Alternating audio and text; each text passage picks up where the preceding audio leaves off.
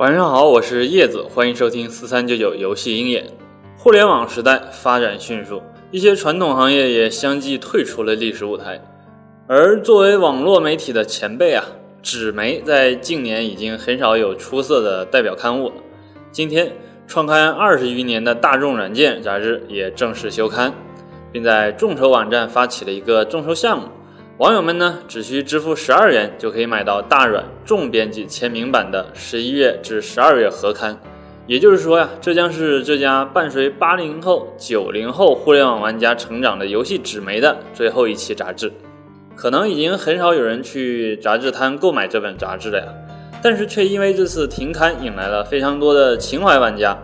原本六千元的众筹目标，目前呢也已经收到了将近十万元的众筹资金。不少网友表示啊，为了情怀，他们特意买了十本杂志，可见老玩家对于大软的热爱。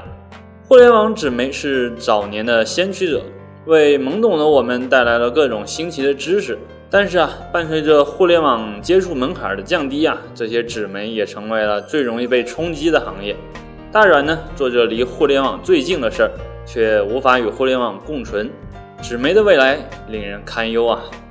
好了，说完这么伤感的事儿，我们接着来说点开心的。今天，谷歌在中国举行了开发者大会。这次大会啊，谷歌特意带着各种先进的开发工具来到中国。相信不用我说呀，大家也知道，谷歌是看中了国内手游以及 VR 行业的市场前景。就在开发者大会举行之时啊，谷歌也正式上线了中国开发者网站。这个网站呢，使用了点 .cn 域名。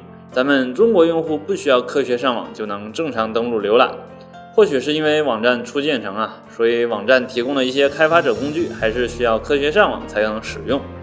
不过相信过不了多久，这个问题就可以得到解决。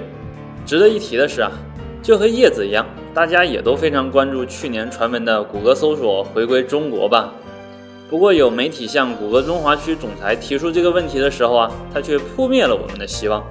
他说。由于谷歌搜索并没有回归中国的计划，所以这件事儿啊也没啥好说的，好吧？谷歌搜索回归无望，只能期望谷歌能够推出一个中国定制版谷歌 Play 的呀。好了，以上就是今天的全部语音内容了。